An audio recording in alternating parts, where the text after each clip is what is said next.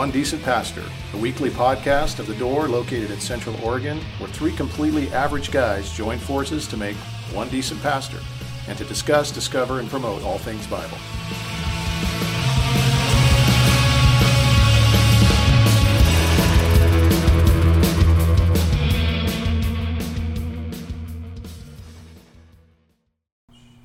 Hey, good morning. Hello. You have arrived at One Decent Pastor. Of course, we just said that in the intro if you're listening to the podcast. So, Yeah. but if you're on YouTube, now you know. It can be one of these things where you just repeat it over and over again and it sinks in people's brains. Like there's kind of. I'm mostly trying to get it to sink into my own brain because I want to call it the other thing, and it's not the other thing. It's thing. easier to call it the other thing. It is because you know, I mean, there's Yeah. a table right here, and we're talking. And we're so- yeah. so, yeah. we have talked about speaking of trying to see if we can upload some kind of past episodes in like archive episodes we might call them now. Yeah, we're so popular now. We've actually had requests for past episodes to become podcasts, and Yeah. uh, all three of our listeners have asked for that now. So, Deluxe bo- box set. yeah, So don't say all three of our listeners. Say 100% of our listeners better. Yeah. have demanded that we do this.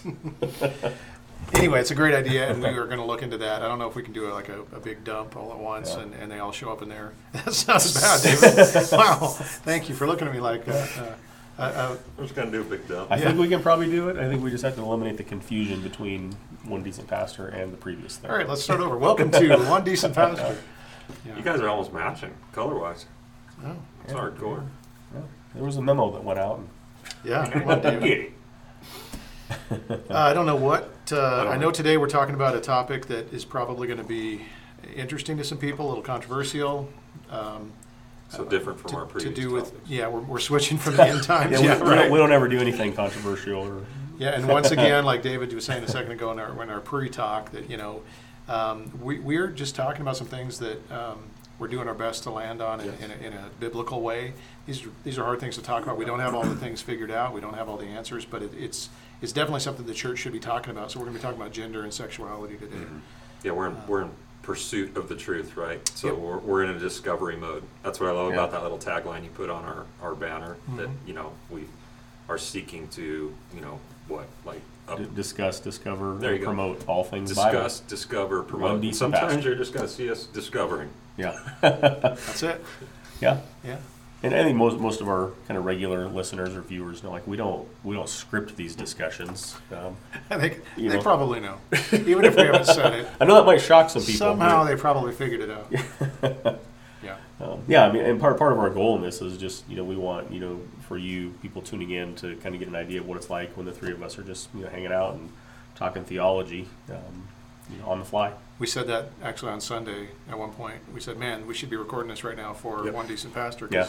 because we had a good discussion going with some people." And It was such a good discussion. And Yeah. usually it's the spontaneous ones, like the unscripted or unplanned ones, that are, to me, the most interesting. Sure. Because you've, you've got people that are, um, again, discovering, you know, on the Yeah. fly. You're just, you yeah. Anyway, Yeah. anything to, to talk about before we jump in? I don't think we have, uh, we don't have anything going on, do we? We got through all our, me- last week, we shoved everything into last week. A lot of meetings, yeah. Had a lot of meetings Yeah. and uh, events, and yeah, I can't think of us even having anything to announce to our people. Yeah, I don't Alright. think so.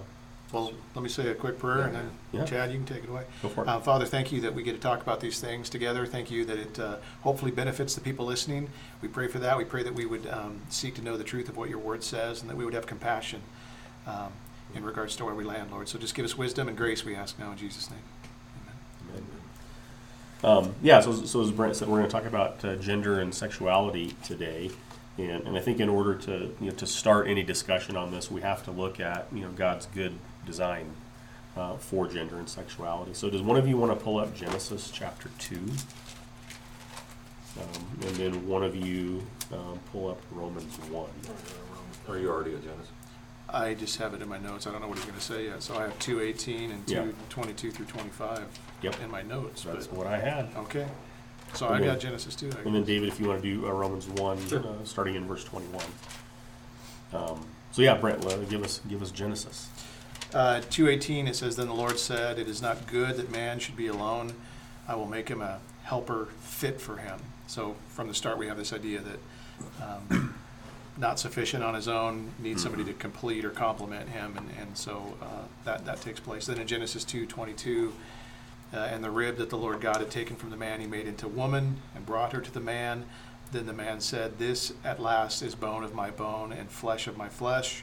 She shall be called woman because she was taken out of man. Therefore, a man shall leave his father and his mother and hold fast to his wife, and they shall become one flesh. So, what, what do we learn from that about God's good design for gender and sexuality?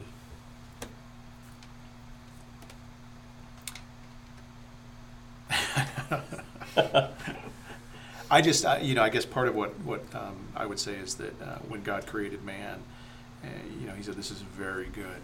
So the way he's designed it, um, we can tell just in the anatomy, the biology, um, you know, all of these things that, that man and woman go together well. I don't, I don't, I don't want to get too far down that road because there might be children listening, but they fit together This is a really well stream in here. a lot of ways. Like you know, if you were to if you were to um, just take God and morality out of the equation and just look at science, you, you know that it ain't going to work. You'll get one generation Mhm. varying from God's plan, and that's it. And you know, with God's plan, it, it all works very well. Yeah. And not only you know the idea that men and women are made differently, that He said it's not good for man to be alone, so He created the woman. And we see, you know, I, I mean, you guys will agree with this 100%. You know, I am really glad that my wife is different than me Right. not just physically, but in her whole makeup. You know, so so we're created equal with equal equal dignity, but very different as far as the way we're wired, the way we think, uh, the roles that we have, all of that, and it's all part of God's good design. Yep. Um, So we see Yeah. intentionality and we see, I would even say completion. yeah, I know, I know that's cheesy and it could No, even be good. heretical, but like I don't think it's heretical. there is a completion, not with just the one or two of the one, but with one of each Mhm. together. Well, and the idea that He's made it, made them in His image, Yes. male and female in His image, Mhm. you get the idea that. Um, you know, together they, they complete that image in, in a more complete way than they would on their own. Right. And so completion, I think, is a really good word. I think there's a sense that we, we look for completion in relationships sometimes, Right. apart from God, and that's where we go wrong. That's where so it gets the, corny. You know, the You idea that I have, yeah. yeah. I have a soulmate out there that's going to complete The complete Jerry me. Maguire reference. Yeah. yeah, nice. yeah. Uh, anyway, that's not true. The only the only one that can truly complete us is Christ. Yes. And so, you know, that's clear. But the idea that you find this partner that you go through life with that enhances everything about, you know, who we are and, and how we operate and how we worship God together, it's a good thing that He's done for Yeah. us. So. I think we'll probably have another table talk in the future on you know the idea of you know complementarianism to kind of unpack that idea you know more fully. So we won't get into that today. But you know when it talks about that, that God had made a helper fit for the man. Um, you I heard a pastor one time talk about this. Is like it's not a helper in the sense like, hey, I need a sandwich. You know, go go make me a sandwich. Kind of a helper that that it's more like you know when the when the army's at war. You know, when you're you know you're with your battalion and you're at war. And there's the, the guy with the backpack that has the phone that calls in, you know, the reinforcements. Like that's the kind of the idea of helper fit for him. Um, that you know, and again, just speaking to you know the, the completeness of it and, and one complementing the other. Um, you know, as we think about the doctrine of, of the Imago Dei, you know, that we are created in the image of God. That you know, there's there's dignity, and it's not that, that you know man has more dignity than woman, but like there's dignity uh, and value uh, and worth, and I think we have to have that as our starting point uh, as we think about just you know where kind of modern society is with you know issues of gender and sexuality. That you know all people are equal in their dignity and in their value and in their worth in God's eyes, no matter what. But that, that truth that it's you know it's not good for man to live alone is, Right. I mean, it's it's amazing all the different ways that um, my wife just does so much for me uh, in regards to my esteem and in regards to just um, practical things around the, the home and stuff. I mean, it's just it's crazy to think about what life would be like without her, and I think she would say the same thing, hopefully. But um, man, I just what a good thing God has done. I remember hearing a pastor one time talk about there was a something to do with the with, when they would when a ship was about to break apart in a storm and they would Mhm. throw these ropes underneath the ship to try to hold it together. That that word help um, helper is something to do with that. That Yeah. idea of you know um, kind of keeping things together. And in so many ways, wives do that. I mean, if you if you think about the way the wife in the home and with the kids, and um, I mean, I don't know how my wife does all the stuff that she can do. She can do 20 things at once and do them well. And I can do one thing at once, not very well. Uh, Decently. decently, yeah, exactly. So, yeah, thank So you. So you're saying you're one decent husband? Pretty much, yeah. so like we, uh, we know that um, it's better to go through life with a helper. I think that most um, people that are even different, that even uh, have a homosexual lifestyle, would agree. Um, and so, like the the, it's not good for you know man to be alone. When the Bible says that, it means that it's it's good for him to have a a woman to be the helper. Correct. But the world, the world would agree. Yeah, I, I need a, a companion, a partner to go through life with, Mhm. but it doesn't have to be a woman, Right. right? So just, just to, you know, I, I know we all know that, but to clarify, like, that's what's intended there. Is it's not good for man to be alone. It's not like go get whatever you want, Right. you know, to, to go through life with. It's it's that a woman is is the um, the completion there. Well, I, I would just say that that is consistently what we see everywhere throughout the Bible. You never Yep. see a variation from that. This is the way Mhm. God, you know, Jesus reinforces it in the New Testament when he talks about the same thing we just read, you know, when a man will leave his father and mother and, you know, become one flesh with his wife. This is the clear design and Clear. desire of God. Yep. There is no other variation from that. And so I would just say that, you know, we come with this presupposition about God's word that it is true, that it is uh, authoritative, you know, that God has chosen to reveal himself and his will in a way that is, you know, and we bow to the will of what the scriptures say, not the other way around. And so many people don't do that. And it's, it's even in churches now, you see this idea that I'm going to bend God's word to my will Right. and I'll pick and choose what it says. And, and again, our, our, we're coming at this from this is what God's word said. It's very Right. clear and we need to All or nothing. we need to abide by that. Yeah. So this really does comes down to this idea: Are we going to honor God with His design and desire, or not? Right. You know? And, and so we clearly see in Genesis chapter 2 God's, God's good, intentional, right design for uh, creating humans as male and female. We see God's good, intentional, and right design in uh, that humans shouldn't be alone. Right? And, and, and we see God's good, right, and intentional design in marriage uh, between one man and one woman. And we see that established, I mean, just right in the very beginning of the Bible, beginning of you know history as we know it, that God from the outset says this is what's right and this is what's good and this is my intentional design uh, for human flourishing. Right? And just to go back to like what you were saying, um, like this all comes down to what we establish as ultimate authority, right? I mean, that's really where the battle lies, because you can even have church people or believers that ultimately will bend to the culture or the advancement of the culture and how things change. This becomes then primitive or um, just obsolete. You know, like Mhm. it, it didn't, it doesn't really matter. And so it's really a question of, of ultimate authority and people establishing Right. what their ultimate authority is. A believer, you know, his, our, our allegiance is to the Word of God. We know that it Mhm. knows more than we do. We know that it doesn't change even though we do. Um, and we, we agree with that, you know, even if it looks wrong, right? Well, and that needs to be kind of where we're, that, that's the the platform that, that we stand on. And so it's not because um, you're different than me, or because I hate what you're doing, Exactly. or because I don't respect. You know, th- that's why a lot of Christians I think come at it in a way that's kind of hateful and wrong. Absolutely. We're just saying, you know what? God's made His desire and His design clear, and we're gonna we're gonna abide by that because it's the Word of God. And so I don't have any other option really. So you Yeah. know, that's for me. That's what I have to do. yeah.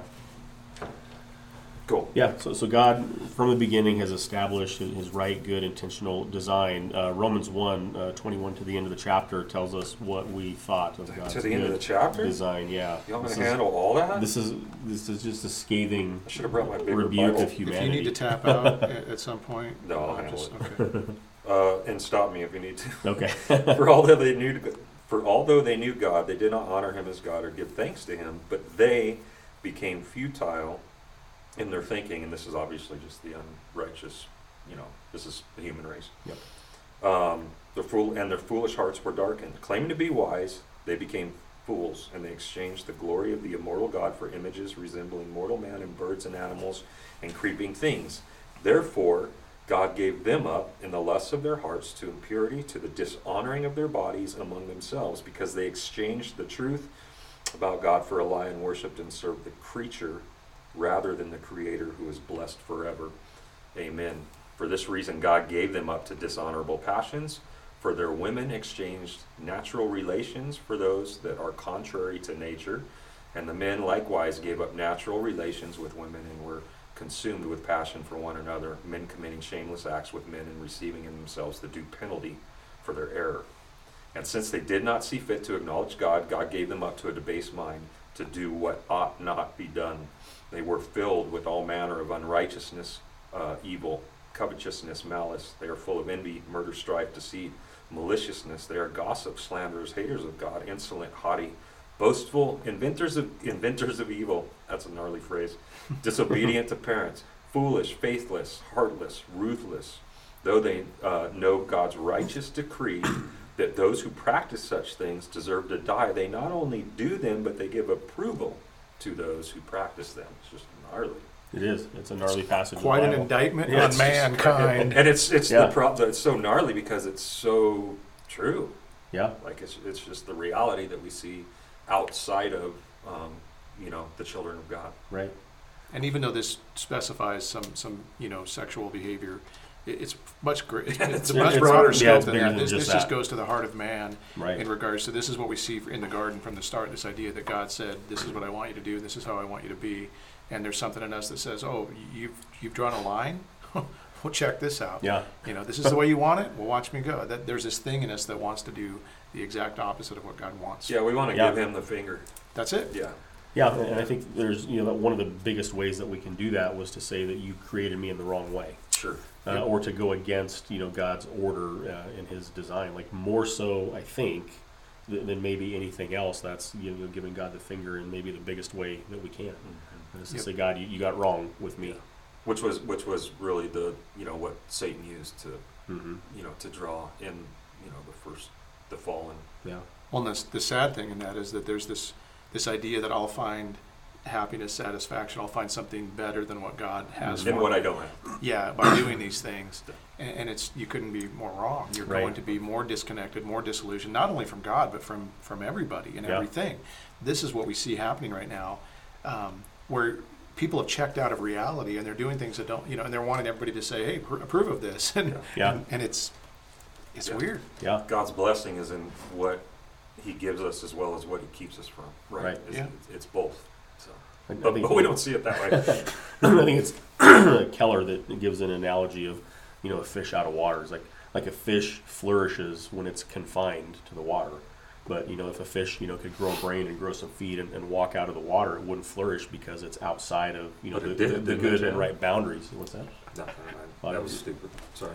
Seen the I evolutionary interrupted. charts. Uh, okay, I, I got you. Sorry. Yeah. Little Darwins. But, but but the point is, as long as you know when the fish is confined to its good and right boundaries, it flourishes, and when it tries to go outside of those boundaries, like it's going to die. Right. um, you know, in no time. And this is what Romans 1 is saying is that, you know, as you go outside of the, the good and right boundaries that God has set in place for humanity, um, it's a downhill slide, a sharp downhill slide. Sure.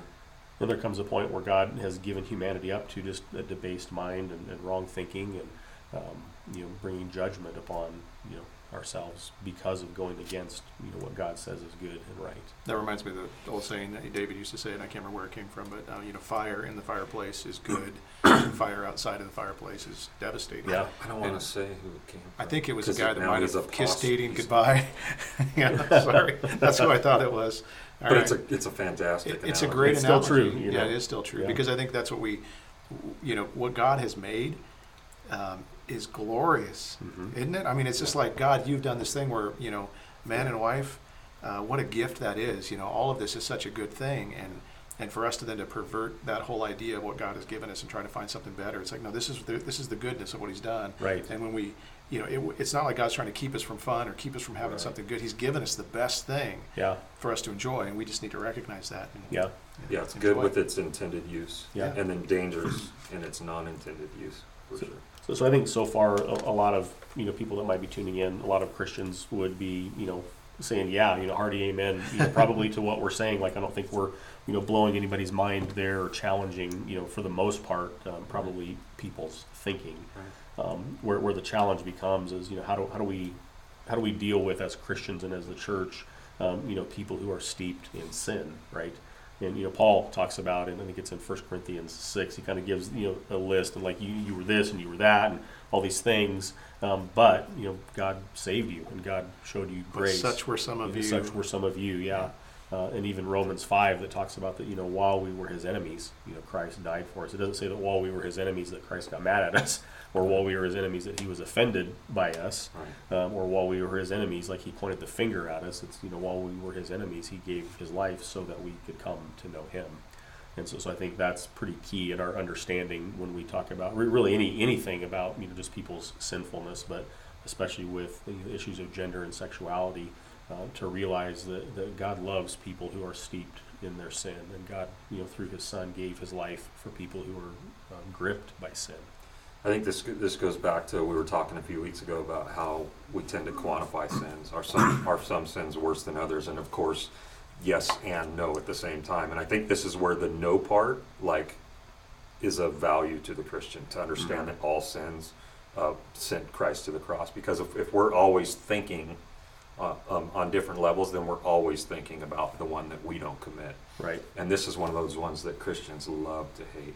And we don't just hate this sin, we actually end up hating these people. Right.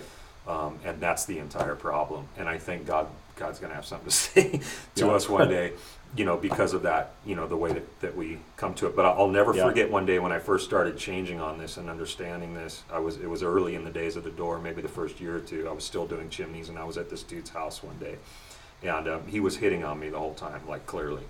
And um, we went out afterward after I was done cleaning the chimney and I was writing up his invoice and he was standing there talking. We got that I he found out I was you know pastoring a church and had planted a church and then he got really interesting. But he started throwing out his ammo like things he's been mm-hmm. wanting to say to a Christian for a Yeah. long time, but kind of kind of sarcastically, like jokingly, but also like just honestly like you know, oh, you guys think this and you guys think that. And he finally just looked at me and said, so, so, so what do you think of me?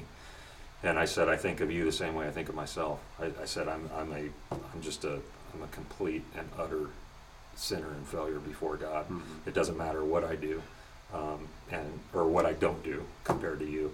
And and it was just, it was interesting to see how he just changed at that point of conversation, Yeah. just from me acknowledging that I'm as I'm completely dirty, utterly sinful, Right. that, that it had nothing to do with you're doing a sin that I'm not doing, but that we're both sinners that have fallen short of a mark.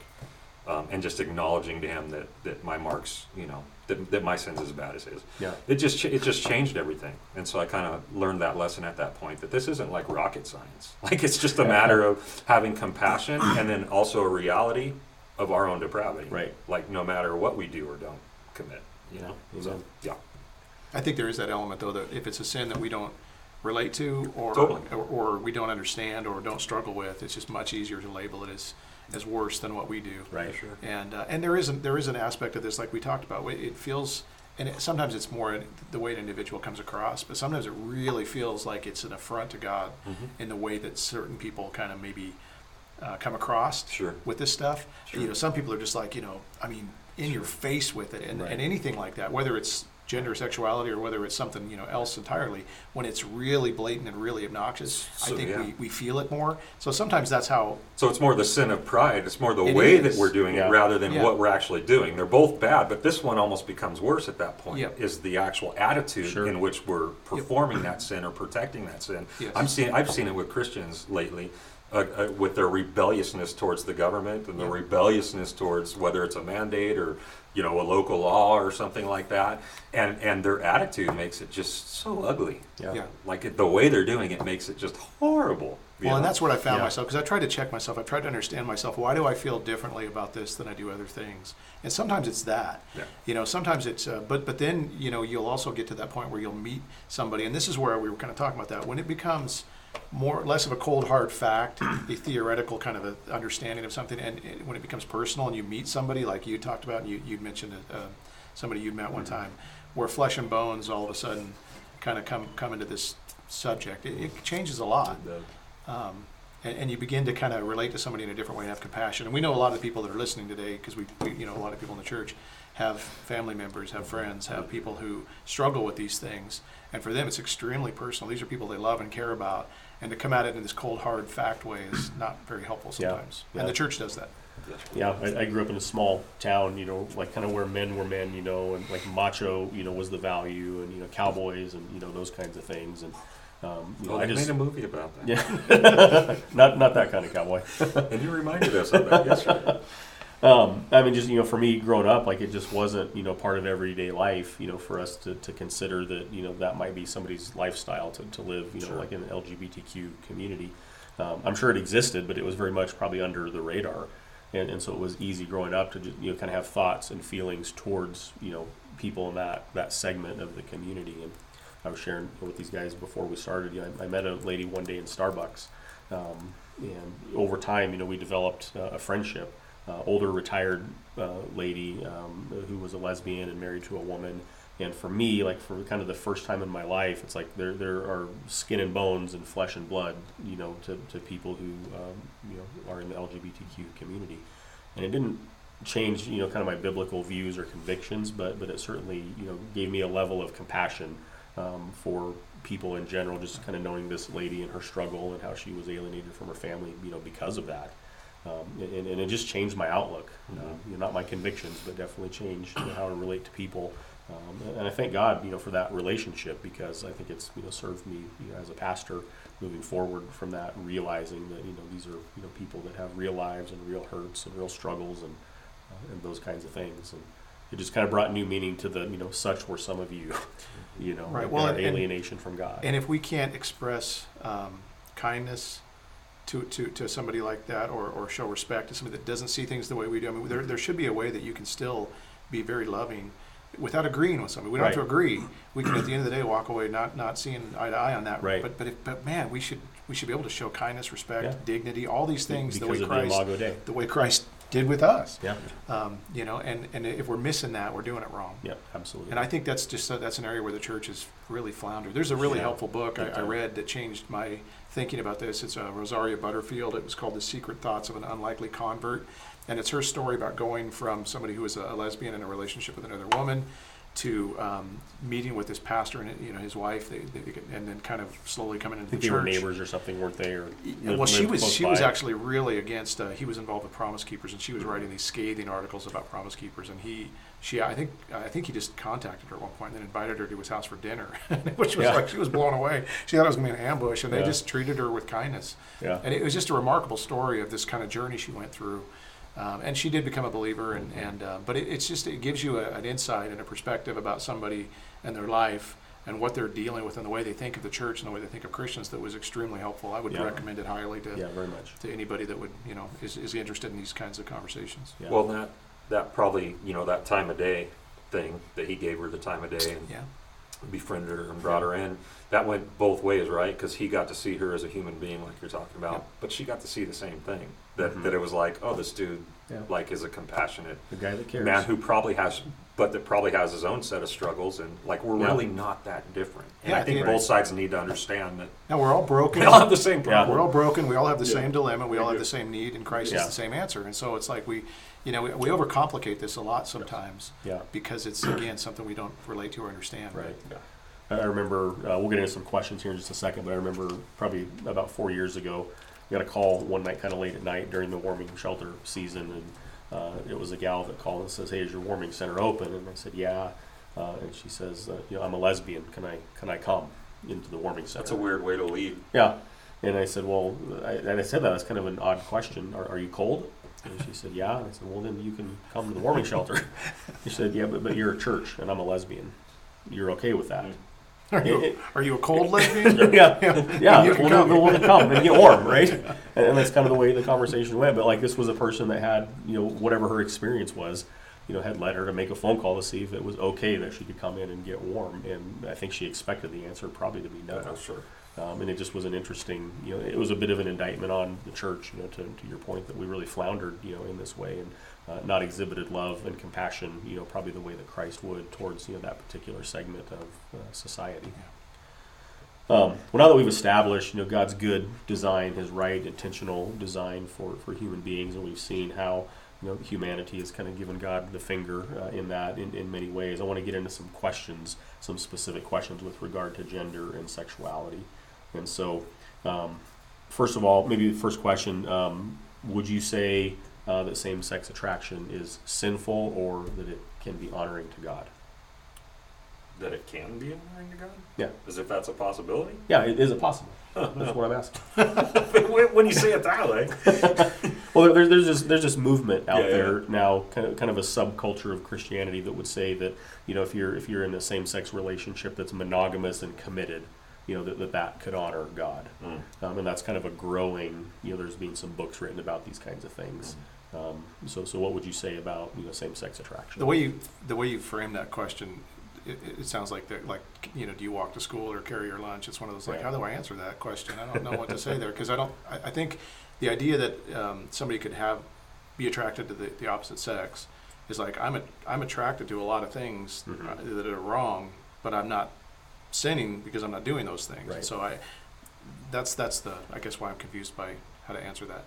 Um, when, when the minute we act on that, um, you know, give into that thing, then sin occurs. You know, whatever it happens to be. But just because you know I might be attracted to a chocolate cake, um, really want to eat a lot of it, the whole thing, maybe or you know, okay, pizza. That's probably more likely because I don't really like cake.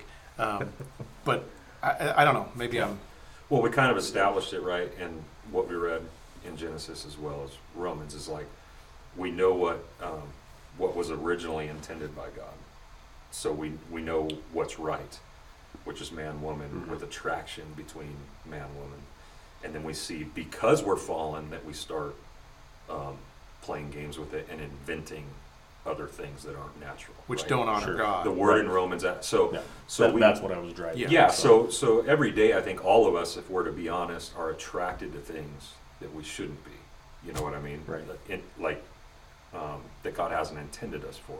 So we know that something's broken, but then there's the whole question of acting on it or not acting on it, right? Mhm. Because we're walking through every day, we're walking through our lives, you know, constantly being pulled away by things we shouldn't be, um, and we're not necessarily committing sin, but we know that something's wrong Sure. inside of us because we're attracted to things we shouldn't be. So there's the, that part where the fall is a reality at every level, and then that part where we just decide to give into it for whatever reason, and and actually walk in it. Right. I'd say most of the desires of my flesh are aren't aren't For sure. in alignment with the, the honor, you know, the honoring or the glorification of God. For They're, sure. they're Right. the opposite of that. But I fortunately I don't act on Yes. most of those desires. So um, so in that sense that I'm not sinning in the but so that's where I'm Yeah. yeah. Well, I think we can make a Yeah. distinction between, you know, ordered desire and disordered desire. And so, you know, for, for men and women to be attracted to one another, like that's an ordered Mhm. desire. Like we can act on that in ways that, Right. that are sinful and, and not honoring to God. yeah, I was calling that as intended, well. but that makes Right. sense. Ordered, But, but it's an yeah. ordered Yeah. desire for, you know, heterosexual Yeah. attraction. Um, and, but I think we would say, you know, a homosexual attraction, uh, same-sex attraction would, would be even a disordered desire. Yeah. Yes. um, going against you know nature, against God's good and right uh, Mm-hmm. design, and, and that that's an unpopular thing to espouse uh, in our culture these days, and, and even like I said within Christianity, it's becoming more and more of you know an, an idea that you know that same-sex attraction can honor God if it's you know in a monogamous committed relationship. Well, again, it, those things are based on the way I feel, right? the way I, you know, it, it, we don't we separate it from what does God want, Right. hmm and, and we put it into the camp of what do I want, what's good for me, and that's where Right. you know that's where we would part ways with. Well, no, what God wants ultimately is that's the answer, Right. and and if we're not going to do that, then everything apart from that is you know sin. So, Right. Well, and this is important because this is this is where the argument arises in that God made me this way, which Yeah, is even what a lot of Christian, uh, gay Christians will do. Right. Is they're they're actually playing it into their theology, Totally. and, and they're saying, you know, God made me this way, so they're not differentiating the ordered from the other. So they're saying Yeah. God made me um, someone who's attracted to other people. And It's like yes, he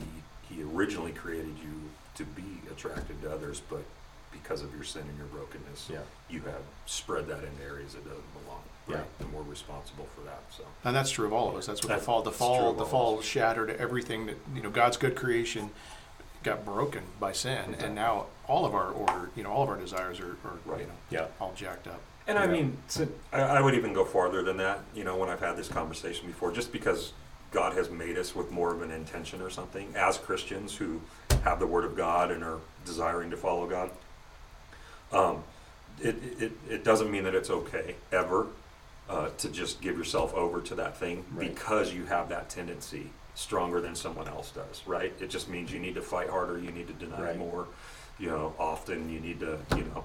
Um, Yeah, that's true because of anger or It's true of everything. alcohol or Mhm. you know. That's you might what I always You use might have a propensity to Yeah. those things because Yeah. you know for whatever reason, but Yeah. still doesn't make it okay. E- Exactly. Well, I think with this issue in particular, you know, like you, you don't have people who tie their identity necessarily to the fact that they're angry. and you don't have people that necessarily tie their identity to the fact that you know maybe they've been a thief.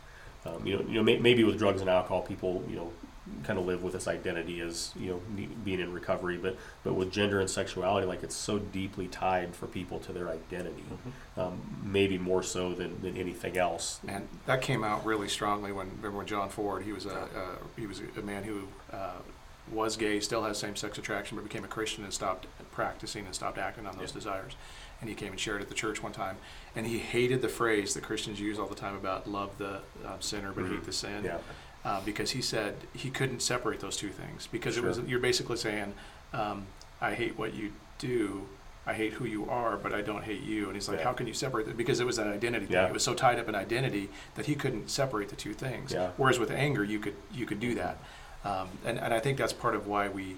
We see so much passion involved in this discussion. Is, Yeah. is people they, they view that as who they are to their core yeah. of their being, and So, so what, what would you what would you say to people who you know for like it's just so deeply tied to their identity? What what would you say to them?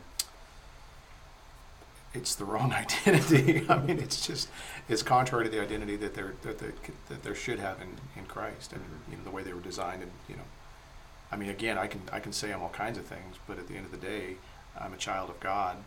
He's created me, and I.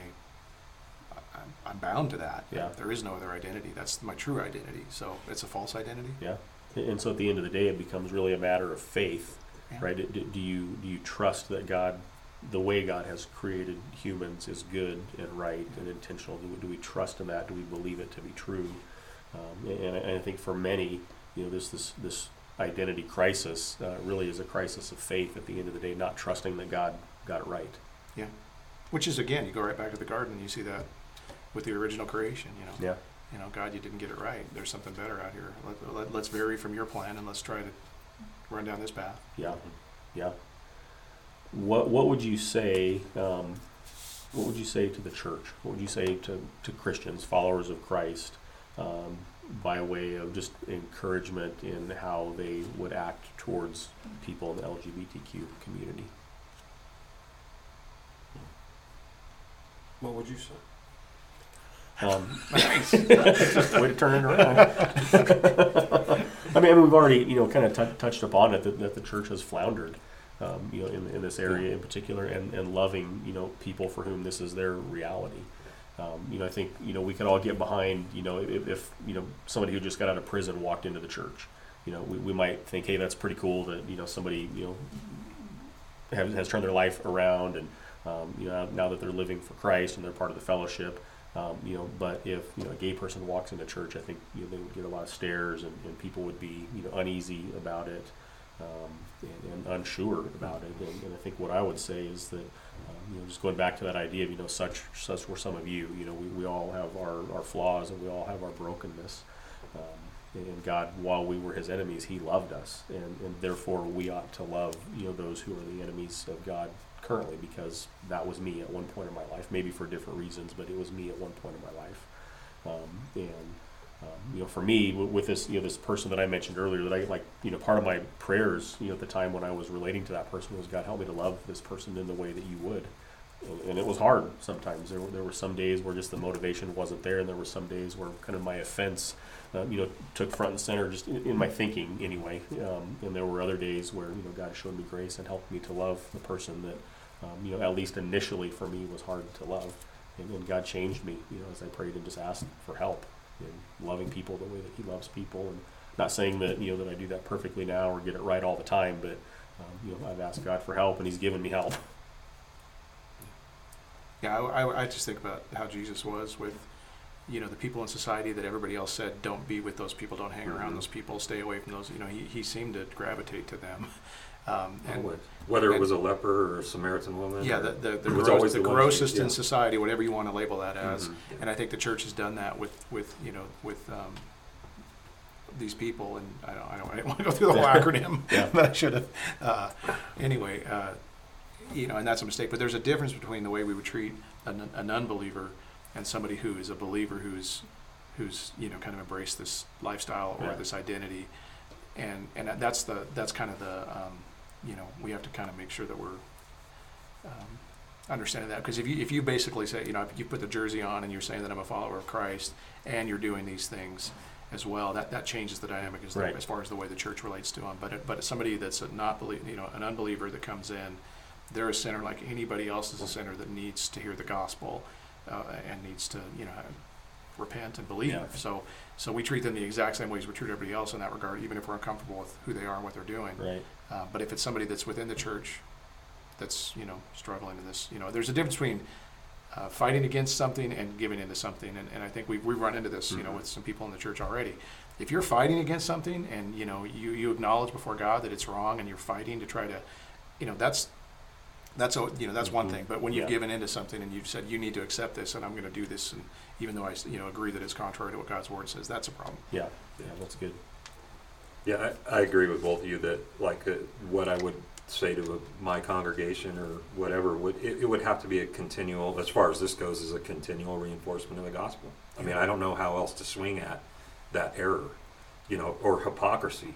Right. Is where we sit around every day, we come to church every week, going, I, I love what Jesus has done for me. I love what Jesus has done for me, and then we go do the opposite this way, you know, in our daily lives, and and and so I think just a, a reinforcement of the the the height and the depths and the width of His love for us and what He's done towards us is the only thing that can change a Christian's mind and heart towards whoever the sinner is. Right. You know, is to know that we're we're undeserving of it. it it's an it's a it's a grace matter through and through, and we Yeah. love grace. We don't hate it. Right. You know, so let's dispense it. You know, just like He's dispensed it to us. So it's a, it's a it's a it's an over and over reinforcement of the gospel that has to go to the church that doesn't understand this. Yeah. Yep. Otherwise, there's a good chance they don't understand the gospel. Right. Yeah. So, so we're always striving for truth, right? Mm-hmm. And you know, in, in our kind of current cultural climate, you know, tr- truth is very subjective. You know, you have your truth, I have mine. But you know, we would advocate that the Bible gives us objective truth. That, that's not up to us to determine, right? That, that God has given us truth. Yeah. Um, and, and I know that we would also advocate for um, you know dispensing that truth in love. And, and our society even has a jacked up you know measure of what love is, Mhm. right? Um, you know, so for culture, that you love is like never saying no and never coming against people and just letting them, you know, be their truest self, you know, kind of a thing. That's the, the acceptance, like was said Yeah. earlier, of, Yeah. of what they do. Right, and, and you know, biblical truth and biblical love, when those two things come to like that, you can't separate them. You can't have one without the other. And and so, so we, you know, advocate for the truth, but we do so in a compassionate way, and not, not, you know, we don't want to use the Bible to clobber people Right. over the head, Right. uh, to guilt people, but at the same time, we don't want to, you know, hold back anything from them that's good and right, you know, for their for their flourishing, um, and uh, you know, barriers uh, put in place for them to come to know Christ. Yeah, the, the love should drive the, the truth, Right. right? Like that, and- that's where, where it leads. If we us to. believe what God's word says, that if we're on the wrong side of, you know, um, the way God has intended our life to be, and that, you know, that, that any sin puts us there, um, and we don't reconcile that with God through Yeah. Christ, um, you know, eternally we are separated from Him Right. and punished by Him. Right. And if we believe that, then, I mean, we need to tell people Yeah. in love, you know, you, you need to pay attention to this. And that's a hard conversation to have with anybody. Uh, but when it goes to somebody's, you know, the core of their identity, who they, who they really feel they are, that makes it even harder. Yeah. Uh, because it's easy for somebody to come and say, "Man, you got an anger problem," and you're, you know, God doesn't like that. I mean, it's like, yeah, I get that. I can, I can see that really clearly. Right. Um, but when it comes to this idea of this is who I am to my core, which is what people, th- you know, I, I think are feeling, it's a harder conversation Yeah. to have. That's Well, why it's so the end of the personal. day, Like, what's wrong with, you know, there's nothing wrong with the desire to love and to be loved, right? There's nothing wrong with Right. that. And so, you know, it's hard, much harder to your point to see the problem with, um, you know, the same-sex attraction and relationships and same-sex marriage and, and gender identity and those kinds of things because, you know, I'm just trying to be the best me that I can be, right? And, Yeah. and so it's a much harder conversation when it's more difficult to see what's wrong with it, right? Yeah. Yeah. Um, yeah, I don't know, any other questions you think we need to address? I think we kind of got through my list. Or anything else important that you feel like I we need think, to, yeah. to say on the, the topic? That subject could be unpacked any better than we just did. Sorry, shouldn't, Wow. have, shouldn't have laughed that loud. I didn't expect I mean, that. what, el- what, else is, what else is there to say? it's such a hard thing to talk about because it, it just feels like you're going to, you know, hurt somebody's feelings. You're going to step on toes. You're going to come across as an uncaring, unloving. You know, that's the way the church has been in a lot of ways, and, and so you you automatically feel like the minute you open your mouth and Yeah. start talking about this, that you're going to be seen that way, Yeah. and nobody wants to be seen that way. But at the end of the day, it- each one of us has an obligation to honor the God that made us, yeah. and the clearest way to do that is to, to you know be obedient to His clear design and desire. And this is an area where I don't again I don't I don't feel apologetic about that. It's like His will is clear here, and and I just hope people will you know again remove the personal. You know, it's not a personal attack. It's not. It's, it's not that I think you're less than me. It's just like this. That we all have an obligation to God Yeah. in this regard, and it's important that we, you know, say that. I guess. Yeah. Yeah, if we, if we believe this is the ultimate authority going all the way back, then this, this is what we're standing on. And, and it's part of the reason why, you know, the language is in there, and Christ said some of the things he said about the people of God being persecuted. You know, that, that's, that doesn't just come from the outside, a lot of times that, that comes from the inside, Yeah. unfortunately.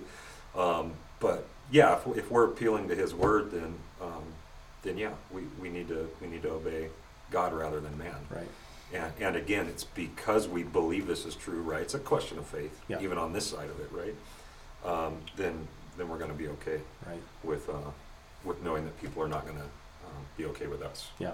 you know. Um, Yeah, it's a big shift that's, that's taken place over the last, you know, 20, 30 years, is- I would yeah, say. here, it that is. we're going to be, you know, people are going to say, well, you're on the wrong side of history, you're on the wrong side of this argument. And, um, Right. you know, it's going to just kind of perpetuate that same separation Yeah. of the church and everybody else in society that we're already seeing. Yeah, we'll see it more But- and more. Like you said, you, you grew up, when I grew up, I mean, I grew up in, in the Los Angeles area, went to school in the Los Angeles area, and you, s- even then, in that place, you didn't see people Imagine walking a- around admitting. Mm-hmm. that- Imagine what right. Idaho was like. Right. Yeah. so so we used to be a lot more morally controlled, Yeah. you know, as a society. Um, that's out the window. Like no one cares anymore. Right. And so we're just going to continue to see this this Well, quick. all of that existed of- then, and it's existed since It's the always existed, Yeah, nothing but new. because now we're loud and proud, Yep. and we have nothing to hide, so closet doors are open now. Right. Everybody's coming out of the closet on their stuff, and Right. nobody can tell me that I'm wrong for Yep. doing so. That's the reason why our message is going to start um, becoming nastier and more hated. Yeah. yeah.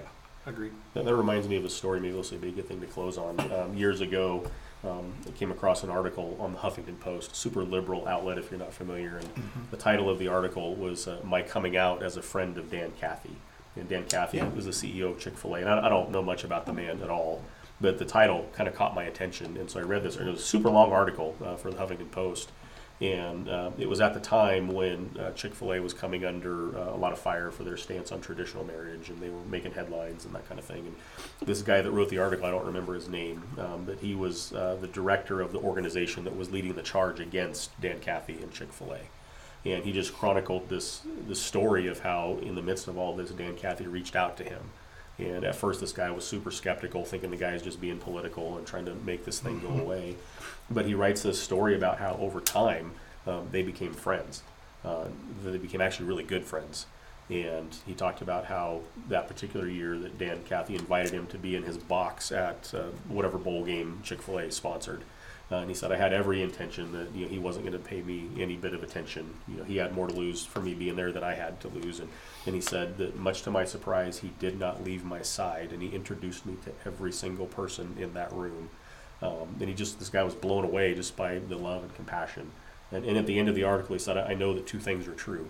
I know that, that he doesn't agree with my lifestyle, um, but I know without a doubt that he loves me as a friend and he loves my partner and he cares for us both. And I'm proud to say that he's my friend. And it was just one of the most compelling things I think I've ever read coming from this liberal media outlet. Cool. And, and it was probably 10 years ago, and I still remember it. I mean, it just is stuck in my mind that, like, you know, we, the church could learn from that. Yeah. Like I said, I don't, I don't know the man or his politics or much about him, but um, but that particular thing, like, it just has always stuck with me. Well, this brings up a good point too, because well, maybe it's a little off, but maybe it's not so off. This is a bonus discussion Uh-oh. because you have a lot of Christians these days. At least I know a lot of Christians these days that because of a political stance or a certain belief, they boycott Right. companies. They boycott sharp shop, you know, shopping here, shopping Mhm. there, Starbucks, Target. all all of it. And number one, it always comes off self righteous with these people when they do it. Um, but but the bigger thing is probably number two, which is what you're talking, what that little article you read teaches us, is if we go ahead and just tr- attempt to remove ourselves from every arena of of wickedness and sinfulness, We're going to be living in a Um, bubble. then we, yeah, then then we're actually walking in a whole different sin, Yeah. which is the one that that negates the whole reason we're on earth. You know, Right. We, so can, it's we can only shop at Hobby Lobby and eat at Chick Fil A. yeah, exactly, exactly. and who wants that? Uh, so No, that's where I, you know, I think you, the world is going to act like the world. Uh, You know, um, it's a fallen, broken world, and you, we can't expect Mm-hmm. a fallen, broken world to, to behave in a Christian way. Doesn't make any sense. So I've never really understood the boycotts and stuff. It's like we can legislate morality, we can force them to be moral. Right. It's like, well, only the, go- yeah. only the gospel can fix these things. Right. And so, what are we, what are we even doing? Sometimes we just come across as kind of hateful, intolerant, mean. Not not to even mention the fact that you cannot carry that out consistently. No. Like Right. your money, if you follow your trail, is always going to go to someone who is probably a God hater or a non-believer. Like, Absolutely. so like th- just that level is stupid, but. But Yeah. yeah. I mean, we're, we're, we're here to be behind enemy lines and, and to do what this man Yep. did to Yeah. to show people love. Not that we agree with what they're doing, but that but God has a remedy for it. Well, I Yeah. love that idea that the Bible talks about how we should be like this this pleasant aroma Yeah. traveling through the world as Yeah. we come, not not like you know everybody's checking their shoes when you walk by to see if they're stepped in something. And I think a lot of Christians just end up, you know, they're just mean For sure. spirited Uh-huh. jerks. For sure. And again, we don't love sin. We don't embrace you know evil. That's not that's not the point. But there, you know, this world is full of broken people that need to meet Jesus. Yeah. And such were some of us. Right. So it's like, man, And, Let's- and I don't know if anybody in history has ever come to Christ as a result of being proved wrong or as a result of losing an argument. Mhm. Yeah, Right. you know that's you know for a lot of you know Christians, you know we try to win arguments and prove people wrong, and um, you know we do so in very unloving ways. And so yeah. you know, kind of to end this thing, just know, the encouragement to anybody and everybody would be, um, you know, to remember you know your own depravity and your own sinfulness before God, and that while you were His enemy, Christ died for you, and let that inform the way that we approach people and deal with people, you know, out there in the world as as we're intentionally you know out there rubbing shoulders with you know with people that Jesus loves. Yeah, we can't can't give up on the truth, but speak the truth in love, Yep. the way Jesus did. Absolutely. Amen. Yeah, e- even in Romans 1, when we read that, I think a lot of us, when we become Christians, read that section of Romans 1 and, and think of those people. Right. And it's like, we don't insert ourselves like into we're that. included Yeah. in this, in this, and we need, we Right. need to remember I'm, that. I'm one of the inventors of evil. Exa- right here, you exactly, know? dude. Yep. Exactly. Yeah. Well, good. Anything else that we need to touch on, or No, you want to pray for us? Sure. Lord, thank you so much for uh, just reminding us of, of um, the most necessary thing to be reminded of that uh, while we were yet sinners, uh, Christ died for us. Um, that is not sin specific, uh, that encompasses all sin. And, and we thank you for that, Lord. We thank you that it reaches uh, to the to the, the farthest or even seeming uh, seemingly um, nastiest sins uh, that it all got nailed to the cross. Help us to be a people that are more compassionate today than we were yesterday, that love grace, the grace of the gospel, as much as we hate sin. And we ask it to your glory. Amen. Amen. Yeah, thanks for tuning in. We'll see you next week. Later.